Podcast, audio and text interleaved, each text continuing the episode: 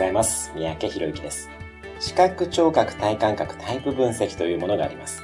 私たち人間は五感で物事を知覚します。中でも視覚、聴覚、体感覚をコミュニケーション上ではよく使います。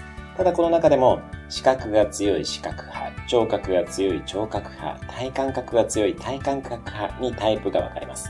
次回からこの3タイプについて解説をしていきます。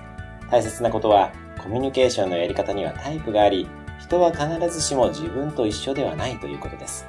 こういうタイプ論を知っておくと、自分のことを受け入れる自己需要ができるようになると同時に、他者を受け入れる他者需要もできるようになります。コミュニケーションのやり方にはタイプの違いがあり、それは違いであって、良い悪いの優劣ではないということを頭に入れておいてください。次回からそれぞれのタイプについて解説をしていきます。